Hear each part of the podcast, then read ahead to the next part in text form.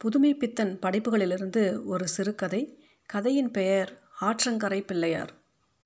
ஊழி காலத்திற்கு முன்பு ஹீமுக்குள் என்ற அளவுகோல்களுக்கு எட்டாத சரித்திரத்தின் அடிவானம். அப்பொழுது நாகரிகம் என்ற நதி காட்டாராக ஓடிக்கொண்டிருந்தது. கரையில் வெள்ளம் கரை புரண்டு ஓடுவதால் கற்பாறைகளும் மணற்குன்றுகளும் அடிக்கடி பிள்ளையாரை மூடி அவரை துன்பப்படுத்தி கொண்டிருந்தன. ஒரு கிழவர் வந்தார். பிள்ளையாரின் கதியைக் கண்டு மனம் வருந்தினார். பிள்ளையாரை காப்பாற்ற அவருக்கு ஒரு வழி தோன்றியது. சமூகம் என்ற ஒரு மேடையை கட்டி அதன் மேல் பிள்ளையாரை குடியேற்றினார். அவருக்கு நிழலுக்காகவும் அவரை பேய் பிடியாதிருக்கவும் சமய தர்மம் என்ற அரச மரத்தையும் ராஜ தர்மம் என்ற வேப்ப மரத்தையும் நட்டு வைத்தார். வெள்ளத்தின் அமோகமான வண்டல்களினால் இரண்டு மரங்களும் செழித்தோங்கி வளர்ந்தன. பிள்ளையாருக்கு இன்பம் என்பது என்னவென்று தெரிந்தது. தனக்கு உதவி செய்த பெரியாரின் ஞாபகார்த்தமாக மனிதன் என்ற பெயரை தனக்கு சூடிக்கொண்டார். இரண்டு மரங்களும் ஒன்றையொன்று பின்னிக்கொண்டு மிகவும் செழிப்பாக நெருங்கி வளர்ந்தது. பிள்ளையாருக்கு சூரிய வெளிச்சமே பட முடியாமல் கவிந்து கொண்டன. மழைக்காலத்தில் எப்பொழுதும் மரங்களிலிருந்து ஈரம் சொட்டிக்கொண்டே இருந்ததினால் பிள்ளையாருக்கு நடுக்குவாதம் ஏற்பட்டுவிடும் போல் இருந்தது. மேலும் கிளைகளில் பட்சிகள் கூடு கட்டிக்கொண்டு பிள்ளையாரின் மேல் எல்லாம் அசுத்தப்படுத்தின. பிள்ளையாரை பார்க்க வெ வெகு பயங்கரமாக இருந்தது. அப்பொழுது இரு கிழவர்கள் வந்தார்கள். கோர உருவத்துடன் விளங்கும் பிள்ளையாரை கண்டதும் இருவரும் ஆற்றுக்குள் ஓடி ஜலம் எடுத்து வந்து முதலில் அவரை குளிப்பாட்டினார்கள். ஒரு கிழவருக்கு ஒரு யோசனை தோன்ற கையில் மண்வெட்டியுடன் வெகு வேகமாக ஒரு பக்கமாக சென்று மறைந்தார். மேலிருந்து அசுத்தங்கள் போனதினால் உண்டான ஒரு சந்தோஷத்தினால் பிள்ளையார் எதிரிலிருந்த கிழவருடன் பேசலானார். என்னை முன்பின் அறியாத நீங்கள் செய்த உதவிக்கு உங்கள் இருவருக்கும் எனது அன்பை தவிர வேறு நான் என்ன கொடுக்க முடியும்? உங்கள் பெயர் என்ன? உங்கள் நண்பர் பெயர் என்ன? என்றார். அதற்கு அந்த கிழவர் பதில் சொல்லுகிறார் பிள்ளையாரே கஷ்டத்தில் இருப்பவருக்கு உதவி செய்பவருக்கு பிரதி உபகாரம் வேண்டுமா? அதை நாங்கள் எதிர்பார்க்கவும் இல்லை. எனது பெயர் புத்தன். என்னுடன் வந்தவர் என் நண்பர் அல்ல. அவரை வழியில்தான் சந்தித்தேன். அவர் பெயர் ஜீனன் என்றார். கிழவருக்கு பளிச்சென்று ஒரு யோசனை உதித்தது. ஒரே பாய்ச்சலில் மய மரத்தின் மேல் ஏறி பக்ஷி கூண்டுகள் கட்டுவதற்கு வசதியாக இருந்த கிளைகளை எல்லாம் வெட்ட ஆரம்பித்தார். இத்தனை நாட்களாக இருளிலும் நிழலும் இருந்து வந்த பிள்ளையாருக்கு திடீரென்று பட்ட சூரிய கிரகணங்களை தாங்க முடியவில்லை. மேலெல்லாம் சுட்டு கொப்பளிக்க ஆரம்பித்தது. கண்களை திறக்க முடியாமல் கூசுகிறது. நல்ல வேலை செய்கிறீர். போதும் உமது உதவி என்று கோபித்து இந்த கிளைகளினால்தான் உமக்கு என்று கிழவர் பதில் சொல்லும் முன் தனது தும்பிக்கையால் அவரை தூக்கி வீசினார். கிழவர் மேடைக்கு வடகிழக்கில் வெகு தூரத்தில் போய் விழுந்தார். சற்று நேரத்தில் மண்வெட்டியுடன் சென்ற கிழவர் பிள்ளையார் அணுகி நான் புதிதாக மேடை ஒன்று கட்டியிருக்கிறேன். அதில் அந்த கஷ்டம் ஒன்றும் இல்லை என்று சொல்லி அவரை தூக்கி கொண்டு போய் தான் தயாரித்த இடத்தில் உட்கார வைத்து இதோ பாரும் இதில் மரங்களே இல்லை. உமக்கு அங்கிருந்த கஷ்டம் என்று சொல்லி முடிக்கும் முன் அவ்விடத்திலிருந்து உஷ்ணத்தை தாங்க முடியாத பிள்ளையார் கண்ணை மூடிக்கொண்டு ஒரே ஓட்டமாக தனது பழைய மேடையில் வந்து உட்கார்ந்து கொண்டு உங்கள் இருவருக்கும் உதவி செய்வது என்றால் பிறரை துன்பப்படுத்துவது என்று நினைப்பா? சற்று முன்பு தான் உமது நண்பன் உம்முடன் வந்தவன் எனது அருமையான மரங்களை வெட்டி உடம்பெல்லாம் கொதிக்கும்படி செய்துவிட்டான் கண்ணை மூடிக்கொண்டு சிவனே என்றிருந்த என்னை நீர் வெகு புத்திசாலித்தனமாக கட்டிவிட்ட உமது மொட்டை மேடையில் போட்டு பொசுக்கி விட்டேரே போதும் உமது உதவி. நீர் சும்மா இருந்தால் போதும் என்று சொல்லிவிட்டு கோபத்துடன் கண்களை மூடிக்கொண்டு இருந்தார். பிள்ளையாரின் மனநிலையை கண்ட கிழவர் பெரிதும் ஏமாற்றமடைந்து தானே அந்த மேடையில் உட்கார்ந்து தனது உயிரை விட்டார். வெட்டி விட்டதனால் கிளைகள் முன்னைவிட பன்மடங்கு அதிகமாக வளர்ந்தன. தாழ்ந்தும் கவிழ்ந்தும் வளர்ந்த அரச மரத்தின் இரண்டு கிளைகளுக்கிடையே பிள்ளையாரின் தலை அகப்பட்டு கொண்டது. வேப்ப மரத்தின் வேர் ஒன்று பிள்ளையாரின் வயிற்றை சுற்றி வளர்ந்தது. பிள்ளையாரின் கால்கள் அரச மரத்தின் இரண்டு வேர்கள் இறுக்கி பிணிக்கிக் கொண்டன. பிள்ளையார் இரண்டு மரங்களுக்குள் சிறைப்பட்டார். காற்றடிக்கும் போதெல்லாம் பிள்ளையாருக்கு தலை போய் விடும் போல் இருந்தது. வயிற்றை சுற்றிய வேரோ அதன் வேதனை சகிக்க முடியவில்லை. கால்களும் சிரமப்படுத்தினால் ஓடவோ முடியாது. பிள்ளையாருக்கு நரகம் எப்படி இருக்கும் என்று சற்று தெரிந்தது. பல காலம் சென்றது. வடமேற்கு கணவாய்களில் பெய்த அமோக மழையினால் நதியில் வெள்ளம் கரைபுரண்டு ஓடியது. கணவாயில் ஒரு சிறு ரோஜா தோட்டம் போட்டு வசித்து வந்த கைலி கட்டிய ஒரு தாடிக்கிழவனையும் குடிசை தோட்டத்துடன் அடித்து கொண்டு வந்தது. வெள்ளத்தின் வேகத்தினால் அரச மரம் சாய்ந்தது. வேப்ப மரம் அடியோடு விழுந்து வேர் மாத்திரம் பிடித்திருந்தனால் தண்ணீரில் மிதந்து ஆடிக்கொண்டிருந்தது பிள்ளையாருக்கு ஓடவும் முடியவில்லை ஓடவும் பயம். பிள்ளையாரின் துன்பத்திற்கு ஒரு எல்லை இல்லை நீக்க ஒரு வழியும் இல்லை. வெள்ளத்தில் உருண்டு வந்த தாடிக்கிழவன் வேப்ப மரத்தின் கிளைகளை எட்டி பிடித்து மேடையில் தொத்திக்கொண்டான் வெள்ளம் வற்றியது. தாடிக்கிழவன் வேப்ப மரத்து நிழலுக்கு ஆசைப்பட்டு அதை தூக்கி நிறுத்தினான்.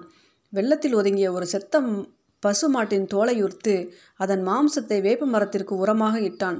தன்னுடன் வெள்ளத்தில் ஒதுக்கப்பட்ட ஒரு ரோஜா செடியை எடுத்து மீதியிருந்த மாம்ச எருவை இட்டு வேப்ப மரத்திற்கும் அரச மரத்திற்கும் இடையில் நட்டு வைத்தான். மாட்டின் தோலை வைத்து வேப்ப மரத்தடியில் ஒரு குடிசை கட்டிக்கொண்டு தன் இடையில் சொருகியிருந்த உடைவாளை வேப்ப மரத்தில் மாட்டிவிட்டு சந்தோஷமாக இருக்க ஆரம்பித்தான்.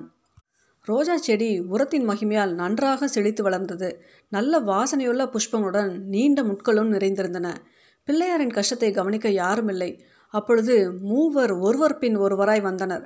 அவர்களுக்கு சங்கரன் ராமானுஜம் மத்வன் என்று பெயர். முதலில் வந்தவன் பிள்ளையார் தலையை விடுவிக்க முயன்றார். வெகு கஷ்டப்பட்டு சிறிது விளக்க முடிந்தது.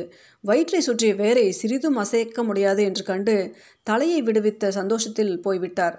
அவர் பின் வந்த இரு கிழவர்களும் அரச மரத்தை முதலில் இருந்த மாதிரி தூக்கி நிறுத்த எத்தனித்தார்கள்?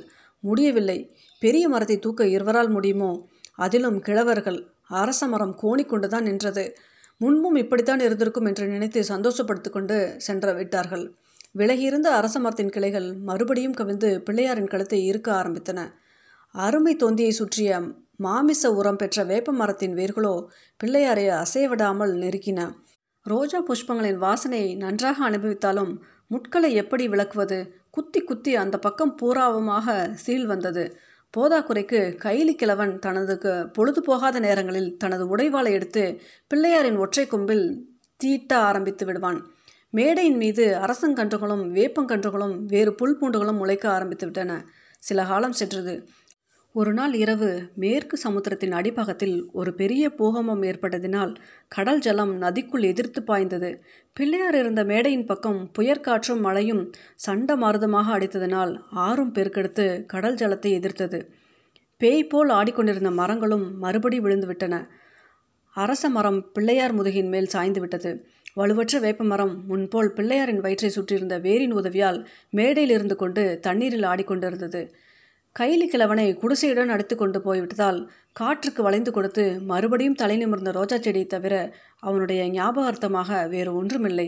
பிள்ளையாருக்கு நரக வேதனை பொறுக்க முடியவில்லை. இந்த மூன்று பிணிகளும் பாசக்கயிறு போல் அவரை துன்புறுத்தின. சமுத்திரத்தின் நடுவில் ஒரு சிறு படகில் சென்று கொண்டிருந்த ஒருவனை கடல் நீர் படகுடன் ஆற்றுக்குள் அடித்து கொண்டு வந்ததினால் அந்த படகும் இந்த பிள்ளையாரின் மேடையை அணுகிற்று. படகினுள் இருந்தவன் பிள்ளையாரின் காலை பிடித்துக்கொண்டு மேடையில் தொத்திக்கொண்டான் பிறகு படகையும் மேடையில் இழுத்து போட்டுக்கொண்டான் வந்தவனுடைய உடம்பு மிகுந்த வெண்மையாகவும் தலைமயிர் உருக்கி வார்த்த தங்க கம்பிகள் மாதிரி பொன்னிறமாக பிரகாசித்தது. அவனது நீண்ட தாடி பொன்னிறமான ஆபரணம் போல் அவன் மார்பை அலங்கரித்தது. அவன் நீண்ட அங்கியும் கணுக்கால் வரை வரும் தோல் பாதரட்சியும் அணிந்திருந்தான். அவனது வலது கையில் கருப்பு தோல் அட்டை போட்ட ஒரு பெரிய புத்தகமும் ஒரு நீண்ட சிலுவையும் இருந்தன. இவனுக்கு வேப்ப மரத்தின் மகிமை நன்றாக தெரியுமாகையால் உடனே அதை தூக்கி நிறுத்தி அதன் அடியில் தனது படகை கவிழ்த்து போட்டு அதன் அடியில் படித்து உறங்கினான். அவன் தனக்கு உணவுக்காக வைத்திருந்த ரொட்டி துண்டுகளை பிள்ளையார் முன் வைத்துவிட்டு உறங்கியதினால் பசியின் கொடுமை மிகுந்த அவர் அவைகளை எடுத்து காலி செய்ய ஆரம்பித்தார். கொழுக்கட்டை தின்று பழகிய பிள்ளையாருக்கு இது தேவாமிர்தமாக இருந்தது. பசி நீங்கிய பிள்ளையார் வலியின் கொடுமையை தாங்க முடியாமல் அப்படியே உறங்கிவிட்டார். மறுநாள் விடிந்தது. பிள்ளையார் இருந்த மேடை பக்கம் அதிக உஷ்ணமான பூமியாகியால் புதிதாக வந்தவன் தனது நீண்ட அங்கியில் தனது புத்தகத்தையும் சிலுவையும் கட்டி வேப்ப மரத்தின் கிளைகளில் தொங்க விட்டுவிட்டு ஒரு சிறிய சல்லடை மாத்திரம் அணிந்து கொண்டு கவிழ்ந்து கிடந்த படகின் மேல் உட்கார்ந்து வேப்பங்காற்றை அனுபவித்து கொண்டிருந்தான். பொழுதுபோக்குக்காக கையில் இருந்த உடைவாளை சுழற்சி விளையாடி கொண்டிருந்தான். அப்பொழுது பல கிழவர்கள் வந்தார்கள்.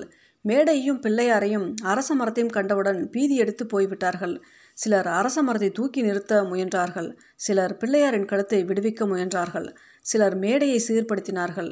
ஒவ்வொருவர் செய்வதும் மற்றவர்களுக்கு தடையாக இருந்தது. பிள்ளையாரின் வயிற்றை சுற்றிய வேப்பமர வேரையறுக்க போனால் புதிதாக வந்தவன் வாளை ஓங்குகிறான்.